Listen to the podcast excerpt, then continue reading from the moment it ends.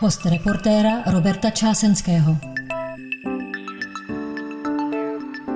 Partnerem rozhovoru Reportér Premium a podcastu Host Reportéra je společnost Samsung, lídr v technologiích a pátá nejhodnotnější značka světa. Děkujeme. Dobrý den. Mým dnešním hostem je profesor Jiří Matas, úspěšný český vědec, odborník na počítačové rozeznávání obrazu a také muž, který spolupracuje na vývoji autonomních automobilů. Děkuji, že jste přišel. Vítejte v reportéru. Děkuji za pozvání, dobrý den. Pane profesore, chodíte někdy do hospody, třeba po tenisu nebo po florbalu? Chodím do hospody, i když skoro nikdy nepiju alkoholické pivo, tak chodím. Eh, kdyby si k vám někdo, kdo to alkoholický pivo pije, třeba přisedl nějaký štamgast a zeptal se, ty Jirko, co ty v té práci vlastně děláš? Co byste mu odpověděl? Asi nejjednodušší odpověď je, že počítačové vidění poskytuje oči k mo- mozku. Klasický počítač je něco jako mozek, který nevidí, neslyší a chroustá data a když se má nějakým způsobem napojit na to, co se děje ve světě, třeba pomáhat robotu nebo tomu autonomnímu autu, potřebuje oči a počítačové vidění jsou ty oči pro mozek. Takže jste takový optik počítačů. No, pro mě je slovo optika spíš jako korekce, otázka první části kamery. Eh, je to širší. Vlastně, kdybyste měli tu analogii k lidskému tělu, tak optika je možná čočka a oční bulva a potom máte sítnici, oční nerv a mnoho vrstev vizuálního kortexu, takže to počítačové vidění je vlastně spíš to, co je za tou optikou.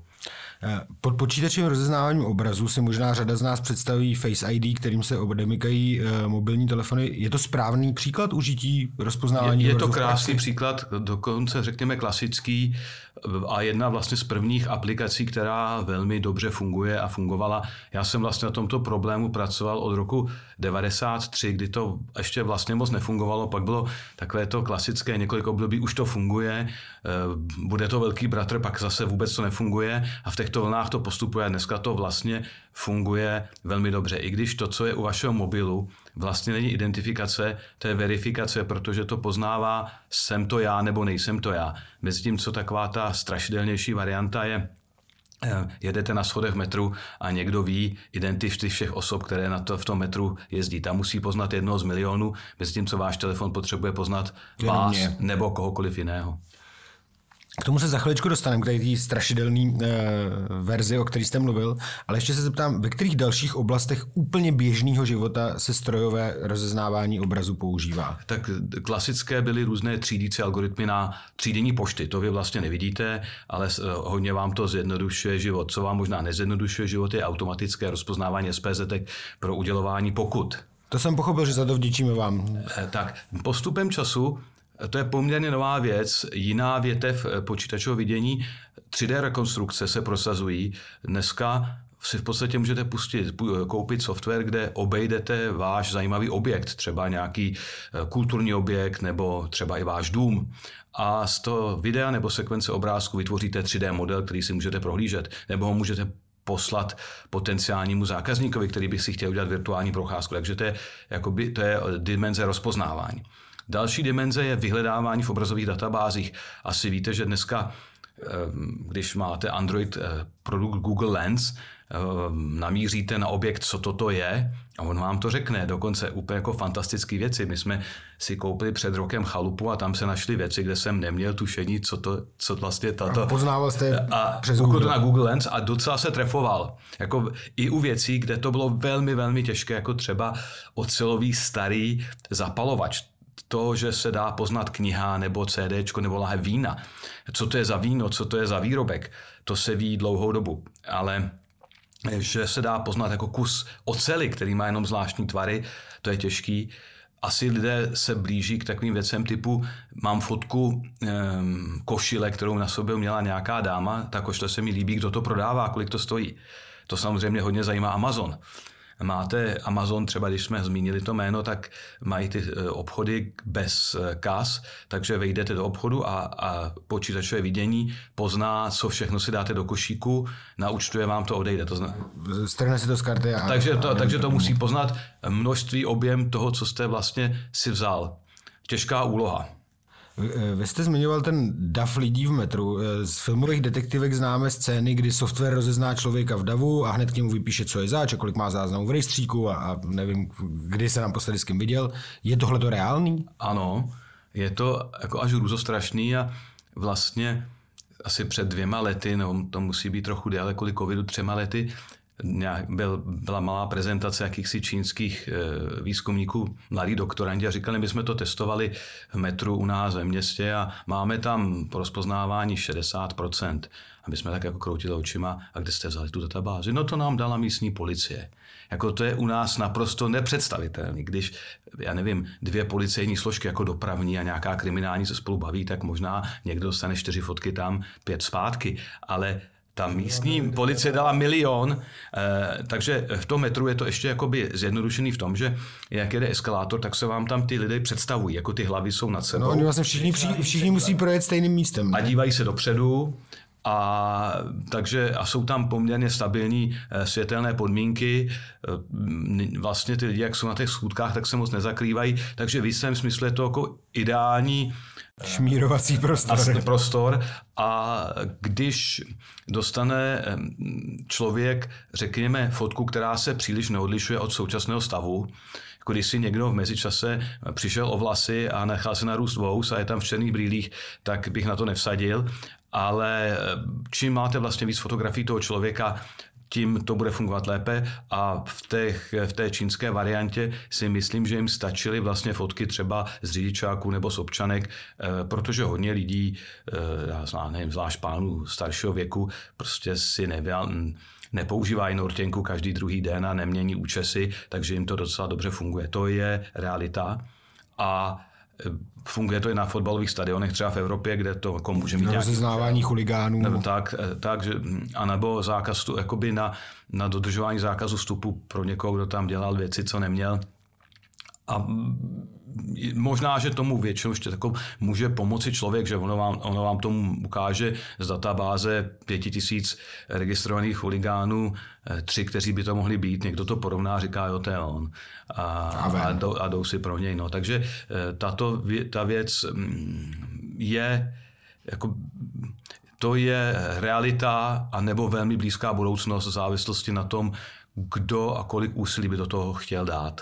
Když jsme zmiňovali ty detektivky, tak vy máte vlastně taky několik detektivních zářezů, jestli eh, to tak můžu říct. Pokud se nemýlím, tak váš software na rozpoznávání obličejů používá Europol. K čemu jim slouží?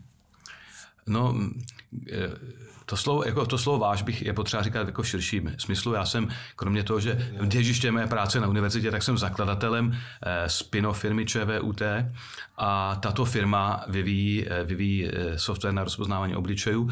A pokud spolupracujete s takovými složkami, tak v podstatě to nejvíc, co můžete od nich očekávat, že vám dovolí to říkat a pak jako, tak nějak jako spokojeně mručí ale že by vám říkali, kde co a co se jak používalo, tak to, to ne. I proto, že e, vlastně klasické rozpoznávání typu je to šroubek nebo matička na běžícím pásu, já to budu třídit, tak to je, eh, tam ten objekt nereaguje na vaše schopnosti. Mezi tím, co jako z formálního hlediska, když chytáte nějaké, řekněme, eh, hledané osoby, tak je to hra. To znamená, tak když ta druhá strana se dozví, co vy umíte, tak ona přijme opatření, aby, vy jste, aby to vaše přestalo fungovat. To znamená, a, a takhle dochází k eskalaci, takže oni, když budou vědět přesně, jaký software je používán a jaké má slabé silné stránky, tak mohou se tomu nějakým způsobem přizpůsobit. Takže vlastně mm, není v zájmu mm, uživatelů našeho softwaru příliš mluvit o tom,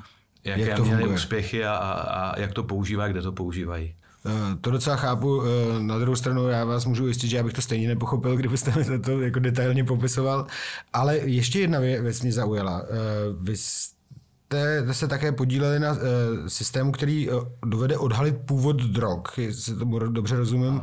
A pokud jsem to správně pochopil, tak jak je to proto, že každý balící stroj má nějaký jako jiný vzorek toho stisku a, a právě porovnáváním těch vzorků stisku vy dokážete říct, tyhle ty balíčky kokainu pocházejí ze stejného lisu. Eh, ano, Dokonce mám zase nevím, co se smí říkat, co se nesmí říkat, tak v některý, to jako bylo úspěšný projekt a e, někteří jakoby výrobci si tam dávají svoje loga, abych tak řekl, takže jako v nějakou chvíli, aby bylo poznat, že to je o jejich a že to je jako kvalita, nebo po, a samozřejmě ve chvíli se toto, tak jiná věc je, že ne, některé věci jako třeba nemohou úplně odstranit, že mají nějaký dvě strany lisu a ty mají nějaký vrázky nebo něco podobného, nebo mají trochu jinou technologii, ale zase ve chvíli, jak se to ví, tak a teď už se to ví, tak, e, tak ta druhá strana, já nevím, může udělat to, že e, to bude balit jinak. Ne, cihličku oříznou, než ji zabalej. Jo, že, že vy vylisujete a pak ji třeba oříznete a hod 2% musíte znova pře, přelisovat nebo něco, ale už prostě ten, ten otisk na tom povrchu nenecháte třeba. Tak tuhle starost necháme narkomafii. Eh, já teďka pojďme k poněkud obyčejnějším předstupkům. Vy jste před lety vyvinuli taky eh, v té, eh, v té spin-off firmě systém na rozpoznávání SPZ aut. Ještě, ještě pořád se v Česku používá? Ano, ano. Například, když vám tady jezdí po Praze auto od Eltoda, které zjišťuje, zda na modré zóně neparkuje někdo, nemá. kdo nemá, tak, ty to, tak což je těžší úloha než v těch tunelech, kde to taky je, protože v těch tunelech je to v pozici jako nad vozovkou.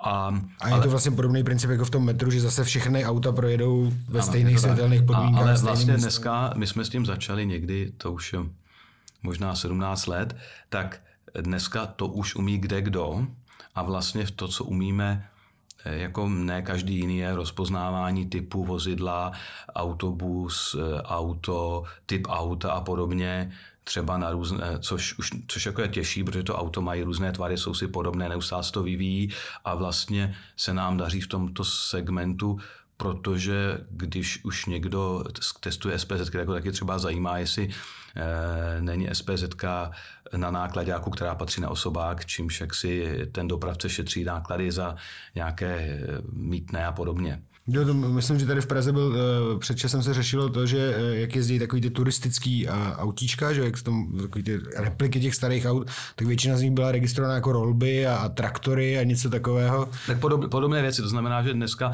už vlastně ta úloha čtení SPZ je, je vlastně, mm, to je takový jako produkt, který, jako generický, který umí vyrobit kde kdo. Samozřejmě můžete mít rozdílnou úspěšnost, jestli máte úspěšnost 99,9 nebo 99,7, eh, ale vlastně většinou těm lidem, kteří ty pokuty vydávají, je to jedno, jestli mají 95 nebo 99, protože prostě těch pokut je tolik, že to stejně mají problém zpracovat.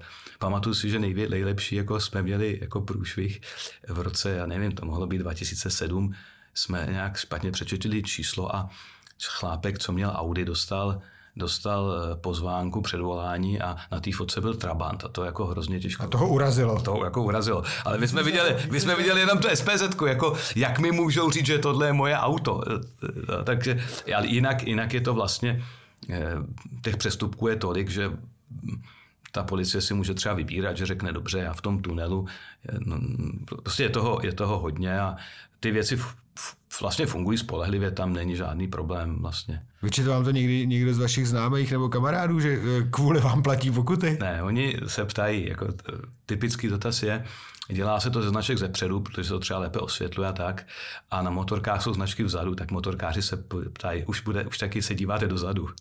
A díváte? Ne. Ale to je otázka zase, já nevím, člověk si nesmí, jako, mně se zdá, že bezpečnost v tunelech je důležitá věc. V těch tunelech se jezdí podle mě dobře. V podstatě ten plynulý provoz je a možná, že nikdo, dokud se tam nezabije motorkář, tak je nikdo nebude řešit. E, jako já, já to chápu tak, že nějaký drobný dohled je potřeba, aby byla kázeň, protože když je kázeň v dopravě, tak vlastně lidé je to, jedou. Je to bezpečnější. A, a, a i rychlejší nakonec, e, když je to plynulé. Takže si myslím, že to funguje docela jak má. Jste zmiňoval, že vlastně tyhle ty produkty eh, vyrá, eh, produkujete ve spin-off firmě, ta se jmenuje IDEA Recognition.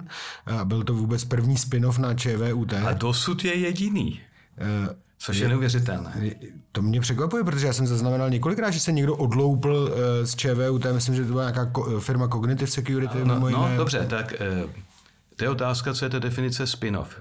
Já, já používám slovo spin-off a startup. Spin-off je něco, kde ČVUT má majetkovou účast a je spolumajitelem. Takže kdybychom to prodali, což několikrát hrozilo, tak eh, ČVUT dostane nějaký docela možná zajímavý balík peněz. A například, když vytvořila firma zisk, tak 10% toho zisku Odpovídající 10% odchází, ČVUT. odchází ČVUT.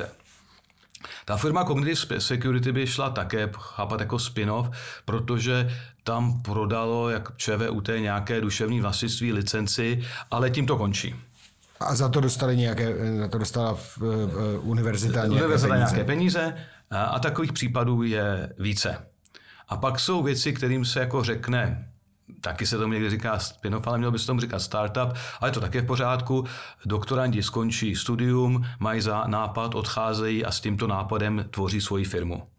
Z hlediska ČVUT je to reklama, ale finančně to vlastně není e, pro ně nic, ale od toho vlastně ta veřejná vysoká škola je, aby ty lidi vyškolila k tomu, aby e, v Něco normálním biznisu fungovali a je to, je to její role, je to výborný, ale vlastně ČVUT neumí a vlastně si myslím, že to platí pro většinu vysokých škol a trochu se s tím jako perou a vlastně se hledají způsob, jak to dělat. Neumí vytvářet spin-off firmy, to znamená firmy se svým majetkovým eh, účastí. To není za účelem, aby ta škola podnikala. To s tím je za to, že řekněme umožní výsledky, které jí patří, eh, lidem využívat v komerčním prostředí a potom, když se to prodá nebo to generuje zisk, tak, toho ta škola něco má, tak což z je ta škola něco má, což je asi správný model. A bohužel formálně je ten proces tak náročný, že málo kdo má ty nervy tím celým projít. To svalovací kolečko trvá dlouho, my jsme tím prošli, ale v podstatě jsme tím odradili všechny následníky, takže zrovna teď... Když viděli, co to znamenalo u vás, tak už se nikomu do toho nechtělo. No, ono spíše to časově a náročné a říkají si, eh, Ježíš Maria, vykašlu se na ně. A zrovna teď ČVUT a podle mě jiné vysoké školy v České republice řeší, jakým způsobem tento proces zjednodušit, protože vidí, že je nefunkční. Jo? Je jednodušší, eh, ale i ta varianta, že prodáte licenci a licencujete ten software, ale nemáte přímo majetkovou účast, je, je dobrá a, a vlastně... A i ta varianta, kdy eh, ode- odchází lidé ze školy a rozhodnou se, já to prostě budu eh, komercializovat a nemám čas už na tu práci ve škole. Ta špatná varianta, která trápí Českou republiku, je taková ta šedá zóna, já zkoumám ve škole a prodává to moje firma a formálně o tom vlastně nikdo neví. A to propojení jenom e, jako personální a vlastně to, e, mimochodem se i odhaduje, že vlastně právě proto teče v České republice méně peněz zdánlivě mezi podniky a vlastně biznesem až vysokými školami, protože si to neobjednávají v ten výzkum nebo vývoj. U vysokých škol, vysokých ale, škol, ale, u soukromých ale, firm jednotlivých vědců. A nebo u jednotlivých vědců. U nás, já jsem z elektrotechnické fakulty, to máme velmi dobře pořešeno a vlastně máme pro všechny takové lidi tak výhodné podmínky a vlastně chceme, aby se registrovali, že si myslím, že to máme dobře zvládnuté, ale je to, je to jakoby problém. Takže když se jak přijde, teď bylo hodnocení mezinárodním evaluačním panelem všech vysokých škol, ČVUT dostalo Ačko, nejlepší možný, ale zdvižený prst, kde jsou ty spin firmy. Vy jste technická škola, velká technická škola, nejlepší technická škola v zemi a kde jsou ty spin firmy. Takže rektor a, a prorektor, to má, co to má na starosti, přemýšlí a jako je, to, je to prostě problém, jak to jako rozjet. Když jste to rozjížděli vy, tak jak k tomu došlo? Byli jste to vy dva s kolegou Martinem Urbanem, kdo s tím přišel, s tím nápadem zavedením ČVUT, nebo obráceně vás někdo pošťouchnul třeba? Martin Urban dodělal doktorát někdy ke konci 90. let a odjel do Anglie, kde pracoval v takové startupové firmě a líbilo se mu to. A říkal, když se vrátil, říkal, já bych něco takového chtěl založit. A on jako to byla taková ta dobrá varianta, on se rozhodl, já tomu dám svůj život, já tam budu na 100% a Předtím už jsme měli nějaké články na rozpoznávání SPZ ve škole a říkali jsme, tak my to chceme dělat čistě a chceme to udělat tak, aby to ČVUT mělo na tom podíl a aby to mohlo sledovat. A Martin Urban je takový člověk, kterému jde opravdu hodně o to, aby to bylo všechno jakoby možná čistější, než je i potřeba. Takže jsme, protože se dalo, já nevím, možná licencovat ten konkrétní software tenkrát, ale udělali jsme to tak, že jsme teda rozhodli, že půjdeme přes všechny ty kroky a některé byly příjemné, některé byly méně příjemné. Jako ve stylu, že vlastně třeba správní rada, což je jako poslední orgán, který to posvěcuje, senát, děkan, vedoucí katedry, prostě to kolečko je dlouhé, tak měla pocit, že tím, že nám umožňuje říkat, že jsme spin-off ČVUT, tak, tak jako nám dává obrovské množství do vínku. Mezi tím, co to je možná potřeba u stavební firmy, když jako jste stavební firma z ČVUT, tak asi budete stavět dobře, že za, za, ale u toho v tom průmyslu informatickém mm, a počítačovém funguje to, nefunguje to, a jestli máte na logu někde něco, nebo někde říkáte, že jste spin to je nám jedno. Eh, dobře, uděláme test, kolik máte procent úspěšnosti, jak potřebujete výkonný procesor. Prostě jako je to daný eh, kvalitou vašeho výrobku a ta nálepka není podstatná. Tahle firma vznikla už před 15 lety, nebo víc než 15 lety, myslím 2006, jestli jsem se to dobře načet. No, já myslím, že to méně, ale je to 12, možná 13. Ne. A od té doby jste už ale v žádné další fungovat nezačal, uh, už se neobjevily jako další podnikatelské příležitosti, uh, nebo uh, vám tohle prostě jako v té business části stačí a víc už byste to nestíhal? S chodou okolností jsem ještě byl a jsem vlastně spolumajitelem startupu, který jmenuje Loxley, který dělá kombinatorickou optimalizaci. A tam to bylo tak, že e, firma zahraniční veliká zaplatila škole řádově desítky milionů za odkoupení ale e, softwaru, který vznikl na škole za podpory třeba i technologické agentury Touchru, to proběhlo jak mělo všechno, ale řekli, my to chceme jenom v případě, když ta parta, co to vyvinula, vytvoří firmičku, která to bude dále vyvíjet a bude to dále udržovat a my s nima potom navážeme dlouhodobou smlouvu. Takže, a to funguje. A to funguje, to funguje velmi dobře a e, vlastně se ten produkt zavádí ve více firmách a ta firma je dva a půl roku stará si a funguje to výborně. Komerčně možná vlastně jako zatím lépe než Idea, nebo co to je komerčně, jako by Idea investovala do rozvoje, tady vlastně ten produkt je a využívá se. A je to jako jiná, jiná forma. Ale tam hraju já jako hrozně malou roli. Já jsem z 90 procent hlavně vědec a, a vlastně trošku učím a taky jsem proděkanem, takže pro mě eh, ve chvíli, kdy to přejde do té firmy, tak já tam vlastně funguji jako takový jako poradce, který už má dlouhé zkušenosti, ale samozřejmě ten, kdo to programuje, to je vlastně bývalý doktorant, který dokončil doktorát a věnuje se tomu naplno a ten řeší problémy eh, v této optimalizační úloze. Eh, to nezafungovalo, v čem je problém. Takže jako není to jediná, takže dvě. Dvě je více než jedna, no. To je není to nekonečno, ale je to jako rozumný člověk se soustředí na pár věcí a No, jinak to nejde udělat pořádně. Jednou z těch věcí, na kterou se soustředíte už dlouhá léta, eh, je eh, vlastně práce na projektu autonomních aut pro eh, Toyotu. To děláte, předpokládám, v rámci Centra vizuálního rozpoznávání. No, to, to je celé ve škole. Tam to je, má, to je vlastně laboratoř, která má teď rozpočet kolem, to jsou desítky milionů korun ročně, co platí Toyota na fakultu elektrotechnickou k tomu, abychom tam provozovali vlastně společnou laboratoř. Toyota má eh, takovouhle spolupráci s řadou pracovišť po celé Evropě, takhle vědeckých. Co konkrétně je vaším úkolem? Co je, co je to, to si svěřili vám?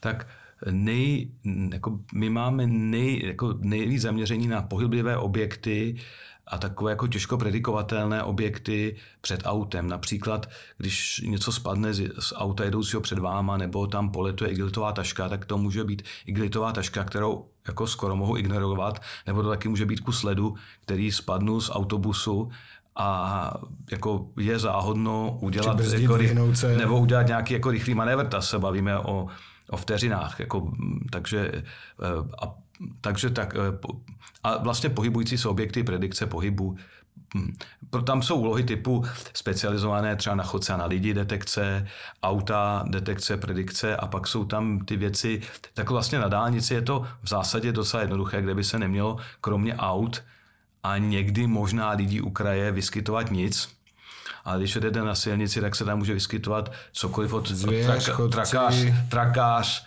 Eh, kličkující cyklista jedoucí z hospody domů. Eh, ty věcí se tam může povalovat, někomu tam spadla, nevím, spadly mu tam lyže z auta a podobné věci. Vy jste, někde jsem v nějakém rozhovoru s vámi četl, že jste řešili problém papírového pitlíku. Už jste ho vyřešili? Ty, tyto věci se ne, jako my, slovo vyřešit, vid dokonavý, se vlastně nevyskytuje. Protože se ukáže jako nějaká anomálie. Vlastně my teďka se třeba zabýváme um, detekci anomálí. Vlastně řešíte řidčí a řidčí jevy. že se prostě ukáže nějaký jako zvláštní jev, já nevím, jako, já nevím, jako, jako najednou se objeví před váma něco jako hadice, ukáže se, že to je nějaká rozpáraná pneumatika z nákladáků a, a jsou řičí a, a jako co se bude dít, tak asi dojde k tomu, že auta vlastně budou zaznamenávat vše, co vidí a postupně budou sbírat více a více dat a jevy, které povedou k nějakým nehodám, nebudou překvapení pro ty systémy, budou řičí a řičí. Ale, ale prostě nedá se nikdy říct předem, že nastane nějaká jako zvláštní situace, auto vjede do nějaké difuzní mlhy, kde nic nebude vlastně vidět a bude to zvláštní osvětlení. Prostě nemůžete vyloučit že se stane nějaká divočina. To auto může vědět, toto jsem nikdy neviděl, jedu ke kraje, zastavuji a předávám řidiči. Třeba. Jo. Eh, to já jsem se vlastně na to chtěl zeptat, jestli tahle výzkumná činnost vaší skupiny eh, může mít nějaký cílový stav, jestli je tam nějaký moment, kdy vy si můžete říct, tak fajn, hotovo, tady to pánové máte, kamerový rozpoznávání, dotažení do dokonalosti a dělejte si s tím, co no, chcete. Tak v té Toyotě je to tak, že oni mají teďka nějaký nový koncept, kterému říkají Woven City, jako nějaké protkané město. A oni říkají, ano, auta je jedna věc, autonomní auta nebo auta s asistenty, ale za chviličku budeme mít, máme roboty, oni mají robotizované pracoviště, jsou, eh, potřebují, a rozdíl mezi třeba robotem s, s vizuálně vybaveným a autem, že auto třeba nemanipuluje prostředím. Robot má za úkol, představte si, že byste měl doma robota, který, eh, který mu dáte takhle do držáku kolo a on vám ho rozebere, vyčistí, složí a uloží. To by se hodil. A tam, tam jako na rozdíl to auta, které potřebuje rozumět tomu, co se děje kolem něj a může mít na sobě spoustu senzorů eh, a může mít jakoby mapy, kde slovo mapa je vlastně dneska model prostředí s Les Chims, tak může uh, u toho robota, uh, on potřebuje ještě tím prostředím manipulovat, po případě si najít nějaké náhradní díly a uh, mění stav světa kolem sebe. Takže si myslím, že to půjde do té robotiky, manipulace a ono se ukazuje, že vlastně tu Toyotu začíná zajímat i věci kolem strojového učení, takže vlastně teď nás jakoby trošku tak jako jemně tlačí do psaní obecnějších článků, že vlastně říká, vy vyděláte na autonomním autu, ale třeba zrovna se ukázalo, že od letoška naší laboratoř platí divize robot eh, Toyota umělá inteligence, a ta říká, my chceme věci, které budou mít širší dopad nejenom pro to, pro to uh, auto. No, eh, v tom reálném biznesu se většinou používá že výraz něco jako mezní užitek. Eh, je to i něco, co ovlivňuje vaší práci. Já si to představuju eh, takovým způsobem, že řekněme, kdybychom vzali jednu kameru, tak ta může být jako tisíckrát dokonalejší, ale ve chvíli, kdy bude kvůli ní stát auto dvakrát tolik, tak to bude asi nepoužitelné. Tam je něco, tam spíš, kdybych to řekl, ta kamera nestojí nic a spíš jde o to, a o to se hodně staráme, kolik bude, jako bych řekl, kolik potřebujete procesoru. Eh, sám víte, že teď zrovna je jako nějaká taková krize kolem eh, polovodičů a, a, a menších jako procesorů a vlastně docela záleží na tom, jestli tam bude v tom autě 20 procesorů nebo 15. To znamená, že vás tlačí k tomu, aby ty algoritmy byly efektivnější. A nejde ani o energii, eh, trošku jde o cenu, ale i takovou složitost. Takže vlastně jako otázka typu, jo, tohle funguje, ale my kvůli tomu budeme muset dát do auta další procesor, to je závažná věc. Jo, takže, takže i, i vy musíte myslet na ten mezní užitek, aby to opravdu přina, jako bylo v praxi použitelný. Hmm. Tako je tam nějaká dělba práce. První, co oni po nás chtějí, aby jsme publikovali na špičkových konferencích, protože to jako přináší prestiž a je to záruka, že vlastně děláte věci, které jsou nové. Uh, taky to pro mě platí, že cokoliv, co se dá na špičkovou konferenci publikovat, je často tak dobré, že z toho může být patent, takže někdy zajímají patenty, aby si to chránili. A někdy a to se stává řídka, kdy, kdy se už jako váš algoritmus pro, projde do vyšších úrovně výběru, protože na tom, co děláte, vydělá třeba více laboratoří, tak potom začne komunikace s nějakými specialisty na implementaci do automobilu a ten člověk potom prostě mluví s někým v Japonsku a ten se ho ptá na ABCD a vlastně to reimplementuje třeba v jiném prostředí, v jiném operačním systému, kde testování a spolehlivost jako je na jiné úrovni, než co my jsme ve výzkumu běžně. Jako by my otestujeme, v zásadě řekneme, ono to v zásadě funguje a potom někdo všem musí otestovat, že to funguje ne v zásadě. ale, ale na 100%. Ale, no, no 100%. 99 je, něco. Ano, že jsme to testovali dva roky a měli jsme jeden problém. No. Uh, jeden z vašich studentů, velmi úspěšný, uh, Lukáš Neumann, se taky věnuje výzkumu vidění pro auta, ale v Oxfordu. Je to náhoda? On je to, ná... a dá se říct, že je to náhoda, ale už teďka se vrátil k nám a co se stalo? On dělal rozpoznávání textu, jako na doktorát jsem byl velmi úspěšný sklad řadu cen, proto eh, odjel na, dok, eh, na postdoc do Oxfordu a tam měli, eh, a teďka s chodou okolností také projekt s firmou, která dělá komponenty pro automobilový průmysl. A Náhoda to není, protože prostě eh, ty autonomní auta jsou velice důležitá věc pro automobilky, takže vlastně spousta automobilek to dělá, spousta firm dělá to tež, takže to, že tam byly finance taky od automobilky, je spojené spíš tímto, ale nesouvisí to s tím, že dělal doktorát u nás, protože on nedělal na autonomních autech. Vrátil se k nám a v tom oxfordském projektu z části pokračuje, z části dělá obecnější věci, ale nedělá to pro tu, to, dělá to pro tu firmu, která spolupracuje s Oxfordem, což mě nevadí, ale znamená to, že si musíme dát, jako, jako řekněme tak, uh, sedí na druhém patře a já sedím v prvním patře, nebo něco takového. Jasně, Samozřejmě, když se děláme na obecných problémech, tak můžeme spolu dělat, ale uh, na tom konkrétním na tom konkrétní věci tam eh, nemůžeme úplně, jakoby některé věci se musí držet v určité vzdálenosti, aby to fungovalo a s tím jsou všichni srozuměni.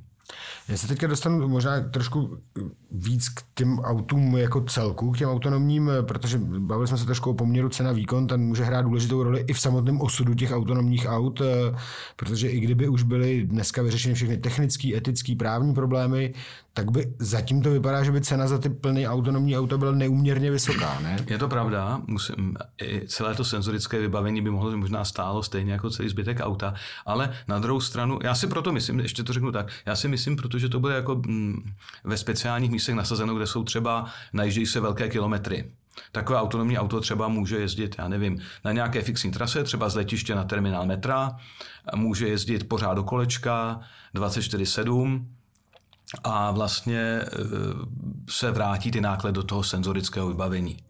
E, takže nebo to bude v nějakých, třeba nákladní automobily jsou drahé, takže třeba to bude, bude schváleno, že budou moci jezdit v nějakých kon, kon, konvojích. Mluví se o těch vláčcích, že? O těch vláčcích, já jsem řekl. Prostě já jsem, já první auto s řidičem a za ním pojede jako vlastně automaticky už naskládaných prostě a, a nebo třeba kamer. varianta, eh, jedu s nákladákem, najedu na dálnici, která je proto certifikovaná a přepínám na auto. Přepínám na auto a tři hodiny spím.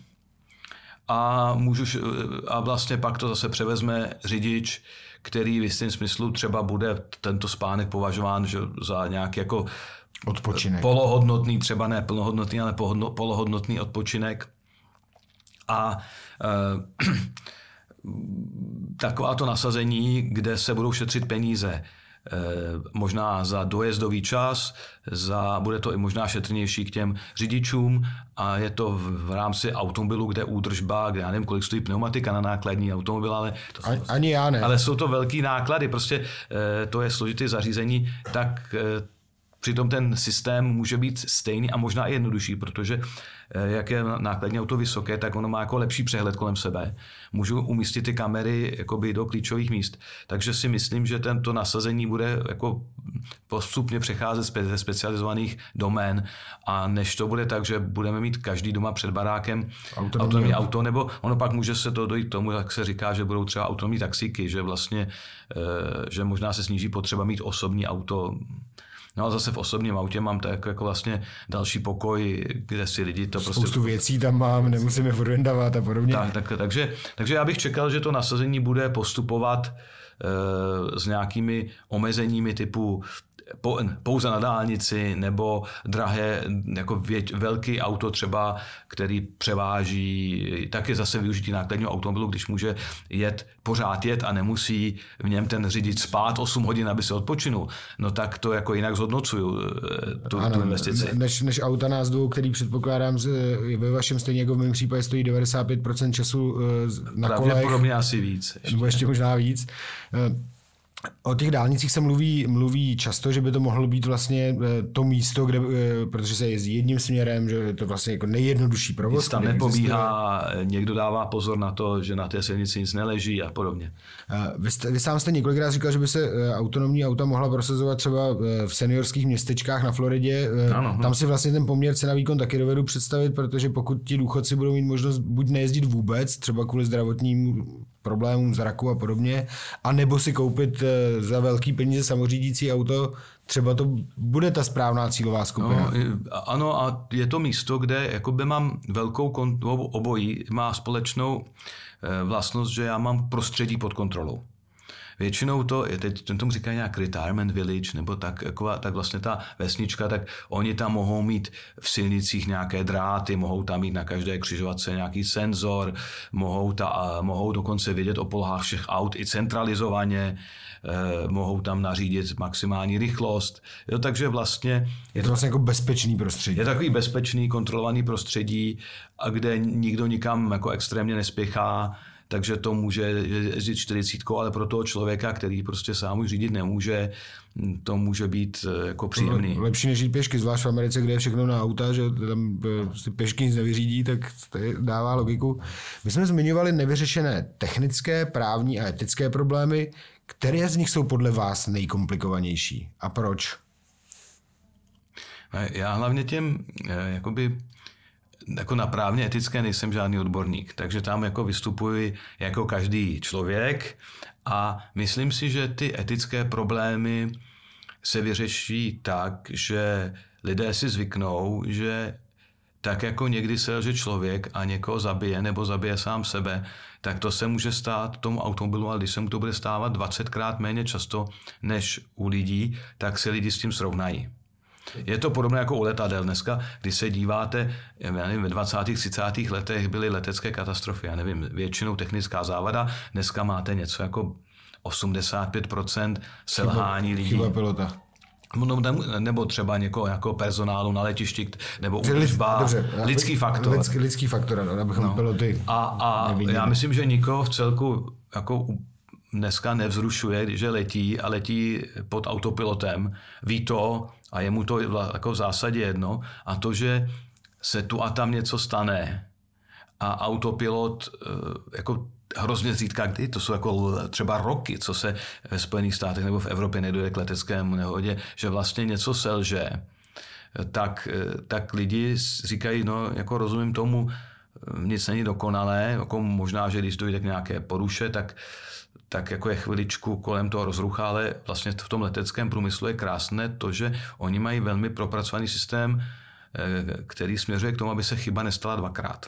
To znamená, i když je těsně něče, jako nějaká nehoda se, jako skoro byla nehoda, anglicky ten near miss, jo, těsně vedle, tak se to vyšetří a vlastně se odstraňuje ten, ten problém eh, a analyzuje se, kde to nastalo tak když tohle by, třeba my jsme měli, my to nemáme u dopravy, máme tako, že vám tam dají značku místo častých nehod ale že by někdo říkal, hele, tady je nějaká ta zatáčka špatně, jo, prostě tady musíme trošičku to rozšířit, eh, dát před to eh, nějakou, jako já nevím, třeba retardér, retardér něco s tím udělat, eh, nebo typ nehody, co jsou u nás na železnici, že tam lidi výjíždějí na poslední chvíli, pak jsou tam mezi závorama, no tak dobře, jak já tam můžu mít kamerový systém a když tam nějaký takovýhle člověk věde, tak sice bych mu dal velkou pokutu, ale já mohu hlásit velmi jednoduše, Eh, tomu řidiči lokomotivy, která se blíží, je tam auto.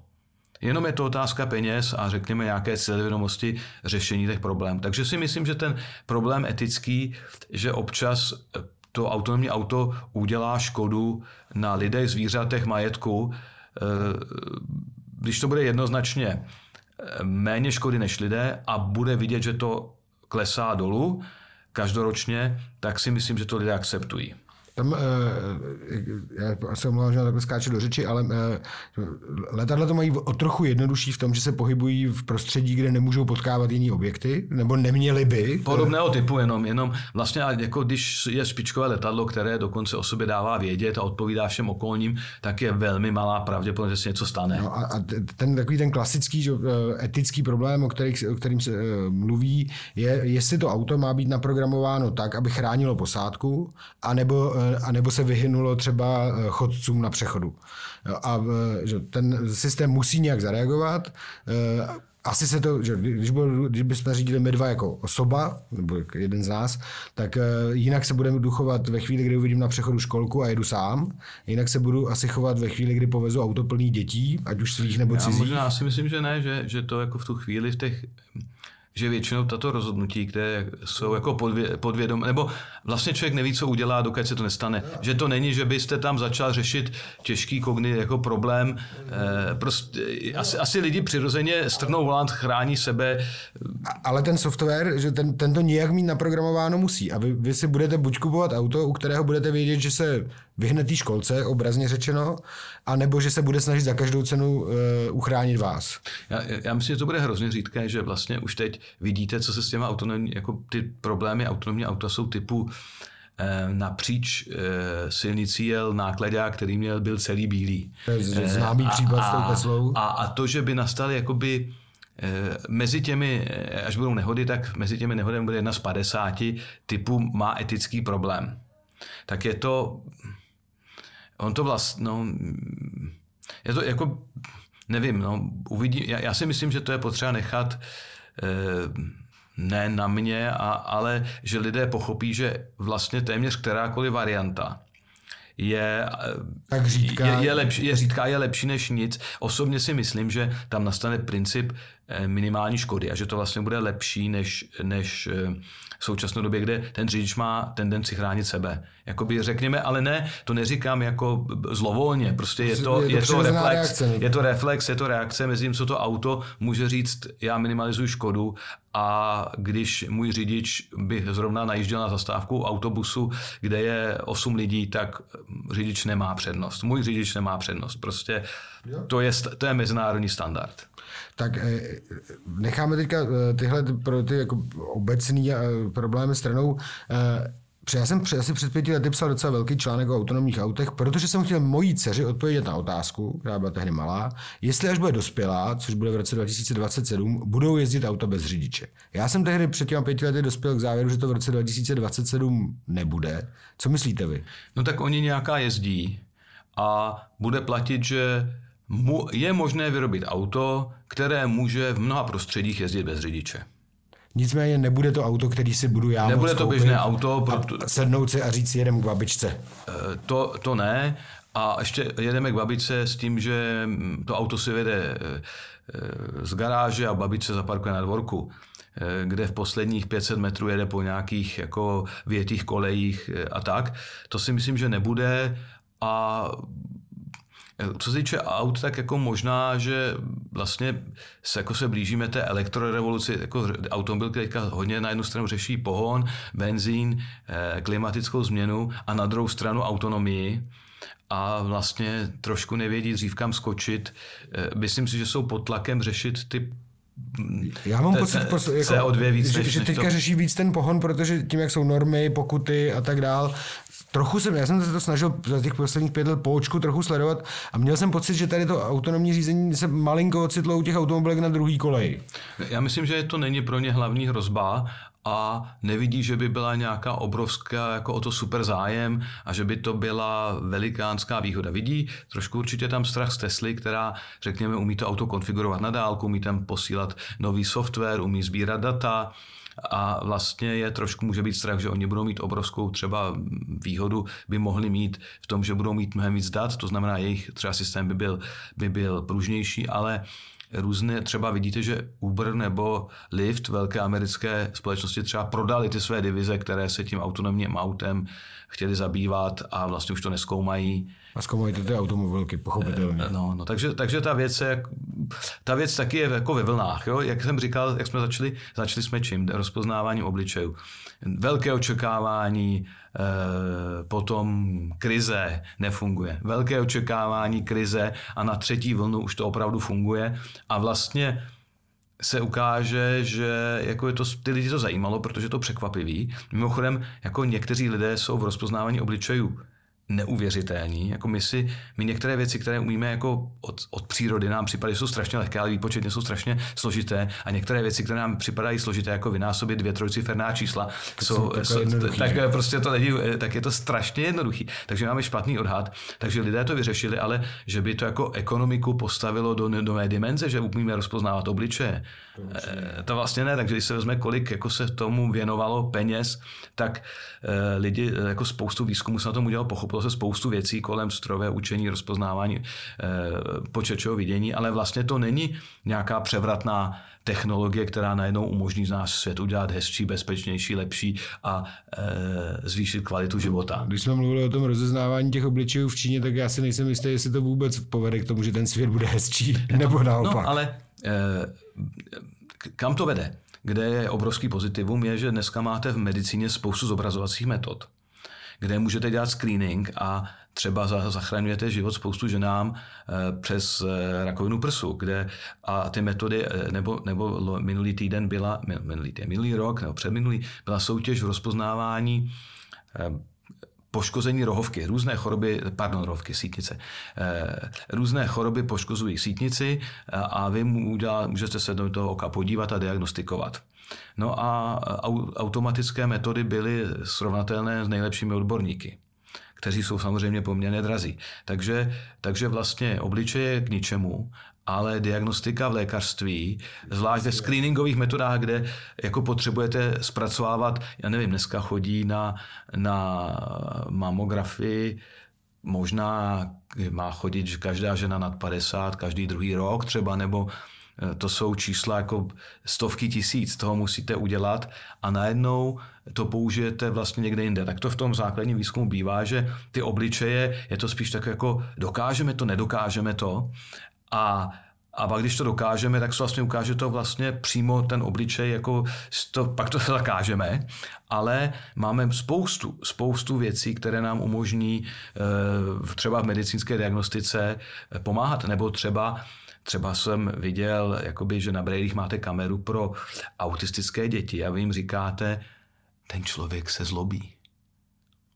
Nebo uh, udělej mu radost. Jakože vlastně oni nevidí eh, emocionální stavy toho obličeje. Ale někdo jim a, ale díky tomu něk, může a, pomoci. A, a možná se to tím dokonce může naučit, jakože on to nemá, pro ně je to hrozně těžký, protože on tomu nerozumí. Jako jednou ten člověk reaguje tak, protože je rozlobený a po druhý ten samý člověk reaguje jinak, protože je v dobré náladě a ten pozorovatel, který to nevidí, tu náladu, tak je z toho zmatený a tohle může mu docela jako přidat.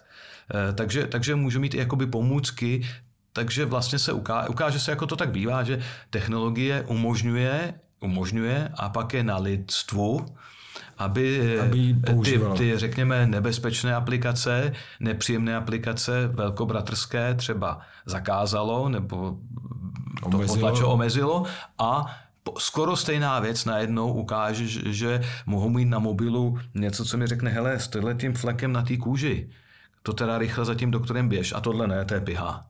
Jo, samozřejmě takové aplikace jsou strašně jakoby právně eh, nebezpečné, protože mi řekne mobil, že to nic není a potom e, mám, já nevím, rakovinu ve vysokém stádiu a, a nic s tím nikdo neudělá. Ale když tím aplikace bude říkne, říkat nevím nebo běž k doktorovi, tak poškodit nemůže a, a, a nebo může jako říct tohle, hele, tohle to, zkus na to tuhle mást a když to do týdne nezmizí, tak, Pak běž tak běž doktorovi. Jo. Takže, a, takže eh, takových věcí eh, je hodně, jo. nebo jsou taková ta různá chytrá zrcadla, že se ráno představí, postavíte před zrcadlo, ono se na vás podívá a něco řekne No já bych nechtěl slyšet, co mi ráno říká moje zrcadlo. No tak třeba vám může říct, máte trošku vyšší tep a teplotu. Jdi si lehnout. To, to, to, to bych slyšet opatrně, nebo, Neříká nebo, to nikdo. No, Eh, já se ještě na pos- jednou poslední otázku dostanu k autům. Ta, my jsme zmiňovali právě Toyotu že, a ta, tahle firma plánovala pro blížící se olympijské hry v Tokiu spoustu nových modelů, že dopravy, včetně některých se semiautomatickým řízením čtvrté úrovně. Co to v překladu pro nás lajky znamená semiautomatický řízení čtvrté úrovně? Já myslím, že tam budou jezdit auta, která nebudou mít řidiče, ale to semiautomatické znamená, že něco z toho e, systému, který zaručuje, že to bude fungovat, bude v infrastruktuře. Takže tam bude ta, ta, to, kde ta auto budou jezdit, budou mít třeba semafor, který ještě pípá e, nějakým signálem a něco bude třeba ta auta pozorovat, kdyby se něco stalo. Takže to nebude jenom e, autíčko typu auto, které může běžně jezdit autonomně v provozu, ale... Bude umět jezdit po nějaký trase. Bude umět po nějaký trase a v té, na té trase ta trasa tomu bude trošku pomáhat, a, ale z hlediska uživatel to bude vypadat jako, že nastoupí do auta, kde nikdo není, auto zavře dveře a odjede.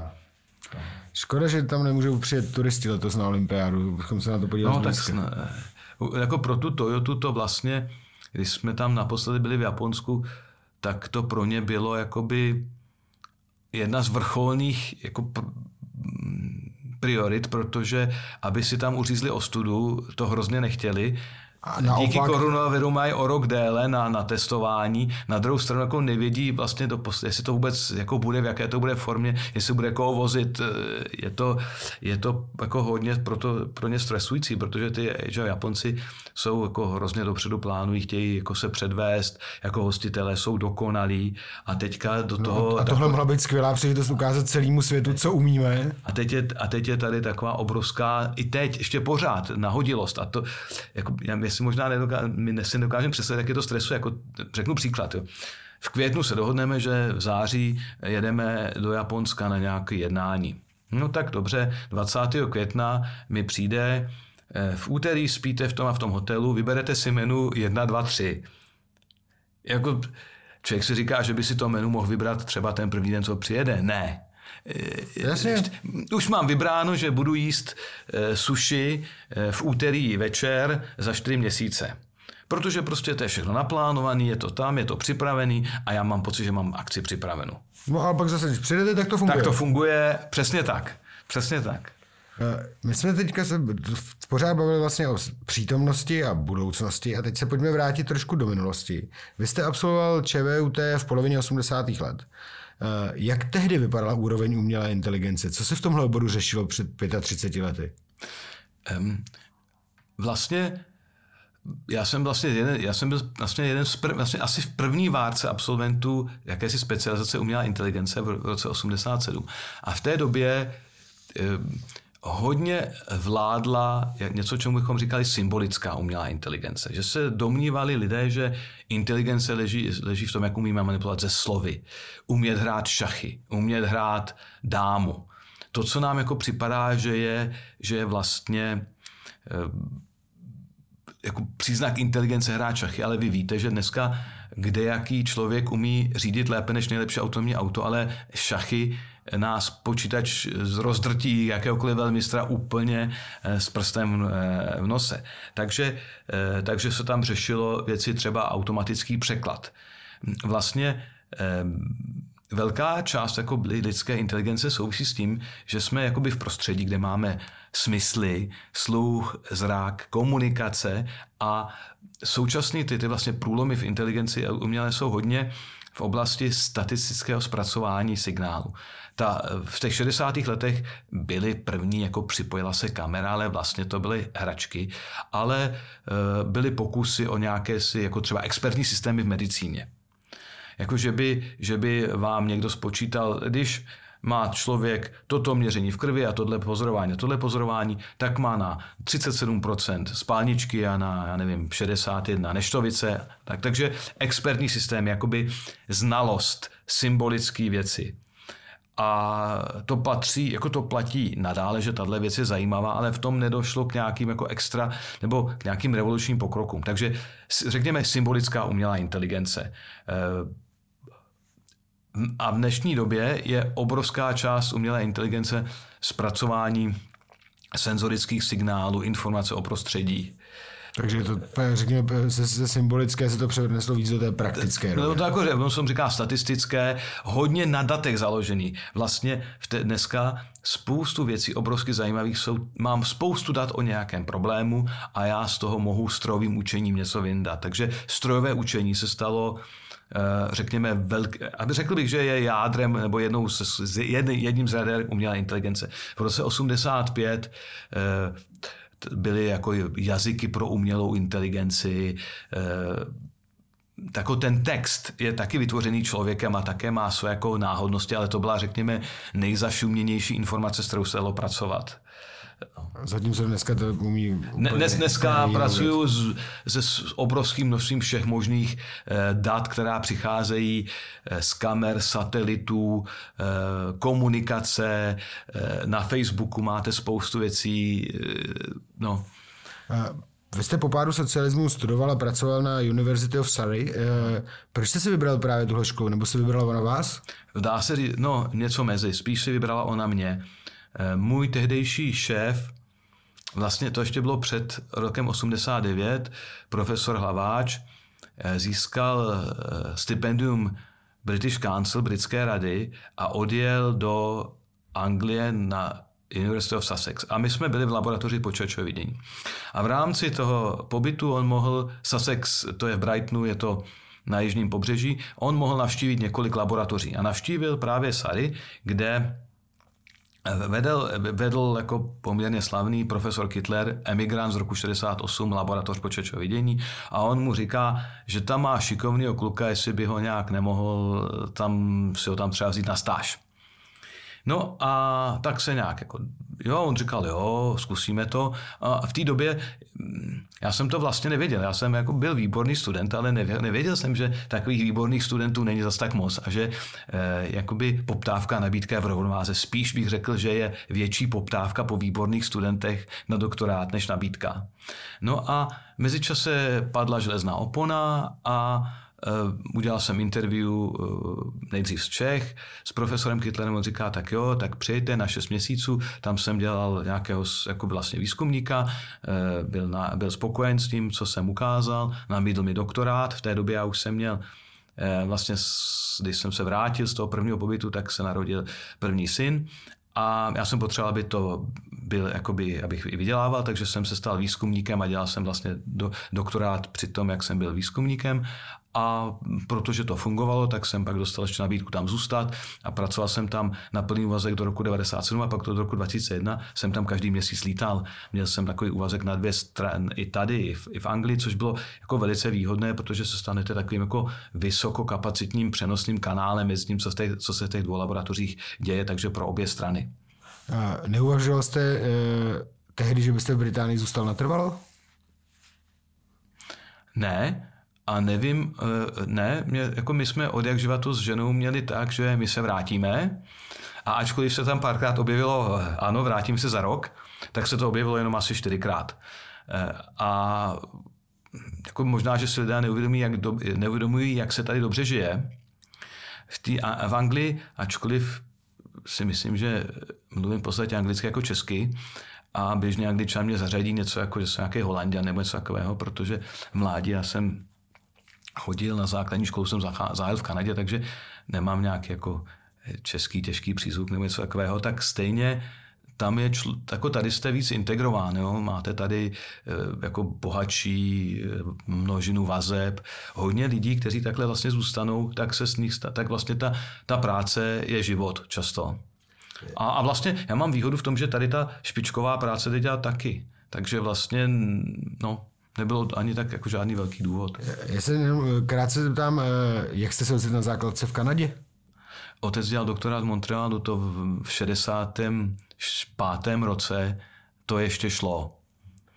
A, a, bez, bez nějakých velkých problémů. Je, já bych si v téhle souvislosti dovolil připomenout jeden váš výrok o jiném úspěšném věci, o panu Danielu Síkorovi. Ano. Vy jste říkal, že návrat s českou ženou do České republiky je vždy pravděpodobnější než bez ženy. A když máte za manželku cizinku, je z našeho pohledu nejhůř, protože se návrat nekoná. Takže ve vašem případě eh, Moje žena to byla česká... ta česká žena, ano, která... Ne, tak, ale, ale my jsme na tom byli nějak jako ve shodě, protože nám se tady líbilo a líbí a um, vlastně, my jsme měli v té Anglii dvě období. Jako období vysoké, velké chudoby, opravdu jako... Takže bylo to počáteční. Protože pr, o, vlastně v tom Sary je, e, tam je v Guilfordu, Guilford je takový jako ten bankerský pás, nejvyšší nájmy, protože od tam tati jedete 36 e, minut na Waterloo a, od tam, a z Waterloo máte metro přímo City Line, jako přímo prostě pro bankéře jedno, jednu díru, trubku, kterou jdete do metra, takže žijete v krásném prostředí a pracujete za vysoké platy.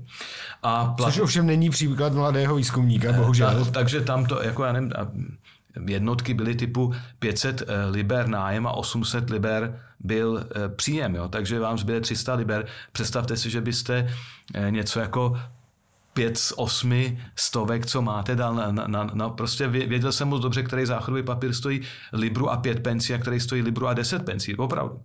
A potom teda po určité době moje žena udělala zkoušky, to jsme na, na to, aby mohla eh, pracovat jako doktorka, ona je doktorka, což bylo jako zase jako zážitky, tam e, soutěžíte s, s mladými Indy, který nemají nic jiného na práci, než se připravovat roky na tu zkoušku, jenom ta zkouška stojí 600 liber, jo, takže Eh, ona to udělala na, pod, na podruhý eh, a to ještě jako vlastně s docela se štěstím vlastně. A, a od té chvíle se situace otočila, protože její plat byl mnohem vyšší než můj, ale nebyl žádný čas. Jo, protože... Takže nejdřív jste byli chudí a měli jste na sebe dost času a pak jste, pak jste na tom byli líp, ale zase jste se neviděli. Takže třeba na začátku jsme poměrli ani neměli peníze na to se jet podívat do Londýna třeba. A, a pak jste na to neměli čas. Pak to bylo prostě hrozná vlastně štěná honíčka, že já jsem dodělal doktorát, ona chodila do práce a v Anglii ještě mají ten styl, že ty mladí doktoři jsou jako docela v teroru. Jakože eh, oni tam mají jako, jako, jak vojenský systém, jo, jste mladěz, noční služby, hrozný hodiny tam pracovali, jako tam byla i skandál v té době, že někdo zabil pacienta, protože pracoval, já nevím, měl čtyři noční za sebou, prostě mezi tím, co staří pánové, konzultanti, ty si chodí odpoledne na golf a ráno se tam na tři hodiny ukáží a mají no, nejvyšší platy. Protože si tohle odsloužili před 30 lety. Tak, ale mají tam, jako, takže to se posunulo.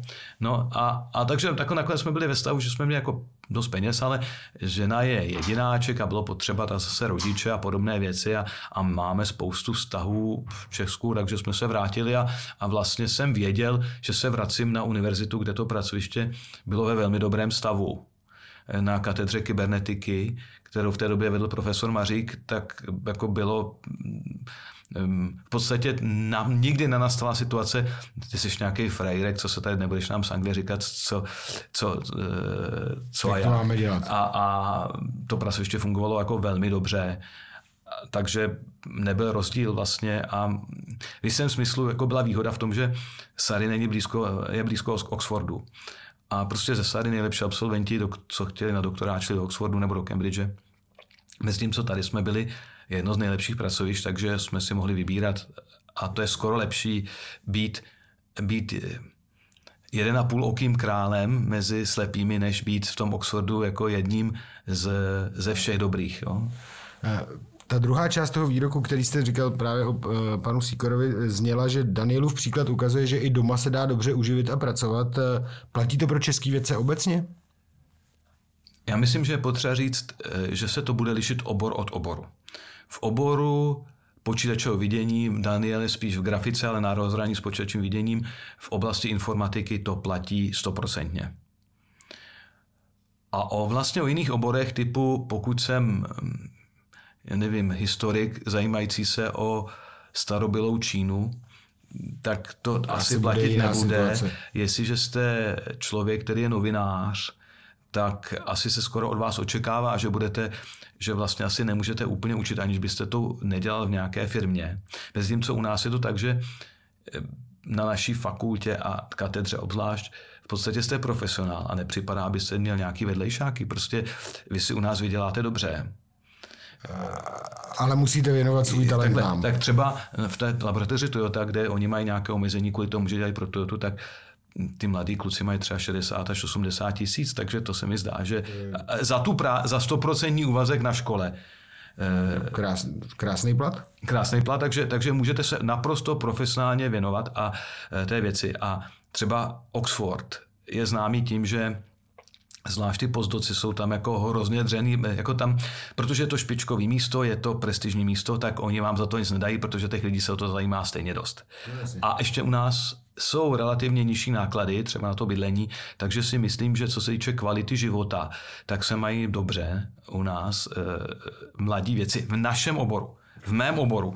A máme opačný problém a musíme tvrdě jako je honit ven a my vlastně máme téměř pravidlo, že když chceš zůstat u nás na katedře, musíš jet do ciziny. A mít Vys Lukáš Neumann byl dva roky nebo dva a půl v Oxfordu, má tu zkušenost, může se vrátit. Nechceme taková ty věci, jako že tam někdo vyrost, nikdy nic jiného neviděl. A, a protože si ty lidé, studenti, ty studenti, doktorandi, pozdoci potom mají dobře, tak jako nemají tu takovou tu touhu, eh, já bych chtěl něco vidět. Já jsem vlastně, eh, já, já jsem si říkal, to bylo fajn, jako už tak od střední školy, kdybych mohl třeba studovat chvilku nebo být někde třeba v, v cizině. Mám jsem si na tu Anglii kvůli tomu, kvůli tomu jazyku. Jenže, jenže vy a já jsme střední školu, nebo v mém případě první část, ve vašem případě celou, absolvovali v době, kdy to byl tak, nedo, tak velký sen, že se někdy podíváme do Londýna a zároveň tak nemožný, že e, to bylo spíš jako v kategorii jako fantazie. Že? Je, je, to, je to tak a, a shodou okolností se to pak stalo. A, a, takže e, a dneska je to, jako abyste, jako člověk si připadá, abyste je hnal do světa.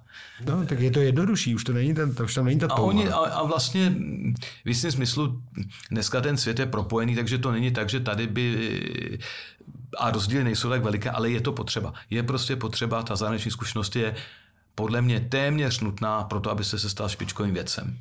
Já se zeptám na poslední dvě otázky. První je, eh, vy se v nadačním fondu Neuron, který se zabývá podporou a popularizací špičkových českých vědců, jste garantem pro obor Computer Sciences. Máme nějaký opravdu špičkový světový talenty v tomhle oboru? Dejte mě a třeba i čtenářům nebo posluchačům tajný typ, koho bych měl sledovat. Jako kdo je taková rising star a jednou to bude prostě opravdu, nebo může být velká hvězda. Tak vlastně ti, kteří už tu cenu dostali, se nám povedli. Takže třeba Tomáš Mikolov, který dostal tu cenu, to je člověk, který ani není rising star, jako on má jeden článek, který je citován No, brzo bude 100 tisíckrát, já myslím, že bude 10 tisíckrát. Prostě běžný článek je citován jednou, pětkrát. Stovka je úspěch. Tisíc je velmi významný článek. On má články dva kolem 15-20 tisíc. Takže ten je teď eh, na ČVUT na Čirku, Českém institutu Eh, robotiky, kybernetiky. Eh, Daniel Sikora je vynikající, takže ty, ty dva, kteří jsme, kteří, kteří jsme, kterým jsme tu cenu dali, jsou podle mě de facto ty nejlepší příklady, které zrovna jsou. A on je to trošinku tak, že zatím je to snad tak, že snad jako se nám jich trochu rodí méně než jeden za rok, ten vynikající. Takže jsme teď úplně nevidím další vlastně přemýšlím, ono taky je, je dost lidí, kteří vlastně v té ceně neuron nemůžeme ocenit, protože zůstanou v cizině. Jako trošičku je to je jako problém Česka, ale i celé východní Evropy, že čím je student lepší, tím je šan, větší šance, že bude chtít jít třeba už na bakaláře. Student, který jde do, na bakaláře do Ameriky, je velmi malá pravděpodobnost, že se vrátí. Když je to výborný doktorant, zase dostane nabídku, která se neodmítá. Takže je pro nás jako pro celou zemi důležité, aby prostě neplatilo, že ty nejlepší zůstanou v cizině. Je to něco jako s hokejistama. A, a to přesto, že u nás ten rozdíl v těch platech a v možnostech není tak velký, tak přece jenom když někomu nabídnou na MIT eh, profesuru. Tak to je prostě, to je prostě špičkový tým NHL, když jsme je to tak, no. příklad. No. A, a při vší úctě k Litvínovu nebo Pardubicům prostě Montreal Canadiens je, je trošku jiná liga. No a bude tam mít kolem sebe, eh, u nás třeba on sám může být výborný. Eh, dneska je to snad i v obráceně, jako třeba ukázka, kde Danielovi Sikorovi eh, firma typu Google prostě tady zaplatí malou laboratoř, aby mu sem ty lidi jeli. Takže když on bude, nebude chtít odjet, tak oni mu sem přivezou ty jejich pomocníky, který budou s ním dělat pro tu firmu. Takže je to, je to taky trošku o, o nepohodlí. Třeba, jako, když bych se chtěl jména, tak se vrátil Jožin Šivic, to je člověk, který prošel Oxfordem, MIT a, a vlastně byl na jedné, Ecole Normale Supérieure v Paříži, teď je v Praze a to je člověk, jako už řekněme z hlediska, hlediska středního věku, ale je to člověk, který kolem sebe může vytvořit vynikající tým. To znamená, jedna věc je, že Dan Sikorej, Tomáš Mikolov jsou jako vynikající individuality, ale pak potřebujete lidi, kteří jsou výborní, ale mají takovou, takovou tu eh, vytvářejí vynikající tým, prostě založí školu, může tam být kolem něho dalších deset výborných. Jo? Tady jsou lidi, kteří pracují jako, spíš solo a jiní jsou, jsou solo a potřebujete, potřebujete oboje. Jasně, takže, takže vlastně eh, teď se vrátil, jako, a když se pokaždý se vrátí někdo této úrovně, tak je to výborné. Na druhou stranu je stejně výborné a tam, jako, eh, když se nám podaří přilákat vynikajícího cizince, protože věda je mezinárodní a tam zase může fungovat česká žena, a teď zrovna mám, nevím, jestli mám říkat příklad, ale prostě... Je, no, Můžeme ho říct anonymně, ať, ať, ať někomu nalezeme tak, do soukromí. Takže moje vynikající tady spolupracovnice, který, která u nás bude dlouhodobě pracujete, eh, dáma na úrovni téměř ERC, což je jako nejlepší grant, co můžete dostat, tak uh, má německého vynikajícího přítele a už je tady. Takže, takže, Dobře pro vás. takže tak, jako budou odcházet lidi, tak budou, no, no pro nás, pro Českou republiku, on je, on je vlastně v, zase v Čirku, v, aby nebyli úplně spolu a, a takže dobře, určitě pro, dobře pro ČVUT, určitě dobře pro Českou republiku. Pro mě to vlastně znamená eh, konkurent, ale já z toho mám radost, protože už jsem ve věku, kdy vlastně jste spíš v pozici hodně trenéra a manažera, i když pořád ještě hrající hráč, tak eh, já z toho mám radost a, a vlastně každý, těch lidí není tolik. Prostě každý jeden vědec na té špičkové úrovni hraje velkou roli. Jo, sbírá se to po jednotkách. Vy jste, mi, vy jste mi tím eh, odkazem na tu svoji roli hrajícího trenéra eh, vlastně pěkně nahrál na poslední otázku, kterou jsem vám chtěl položit.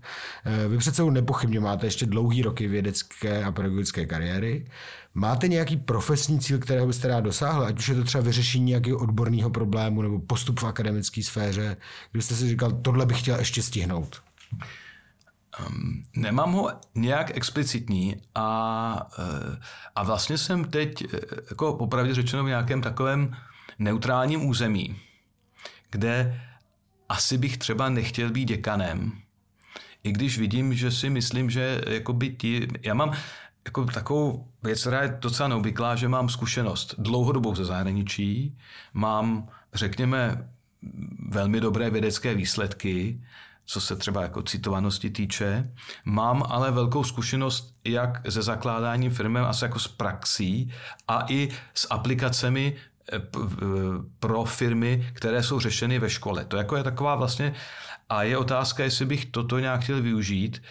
V té vědě máme, teďka máme takovou v počítači, vidím trošku krizi, že všechno řeší hluboké sítě a vlastně mm, jako je tam je, jako jsou tam problémy zajímavé, takže jsme jako, jsem jako na rozcestí. Jako já bych to řekl tak, teď jsem na rozcestí a to, na co se ptáte, jaký si stanovit cíl, to právě teď dělám, což jako není úplně jako komfortní situace, je to nějaká taková, jako taková ta, Eh, sice na to jsem možná už starý, ale jako krize středního věku, eh, kdy spoustu věcí, co jsme chtěli, v početčem vidění jsme dosáhli a as, asi bych se, no, eh, nemám to vyjasněné, jo. Tak já vám budu přát, ať to rozhodnutí, ať už bude jakýmkoliv směrem z té křižovatky, kam vyrazíte, ať je to šťastná volba. A třeba bude příležitost si za rok, za dva se zase potkat tady u mikrofonu. Eh, vy už budete vědět, eh, už se někam posunete a my to můžeme probrat, co se za, ty, za tu dobu v tomhle oboru stalo. V každém případě vám moc děkuji za eh, tenhle ten rozhovor. Předpokládám, že stejně jako mě bude posluchačům a čtenářům připadat hrozně zajímavý. Děkuji. No, není zač, tak doufejme.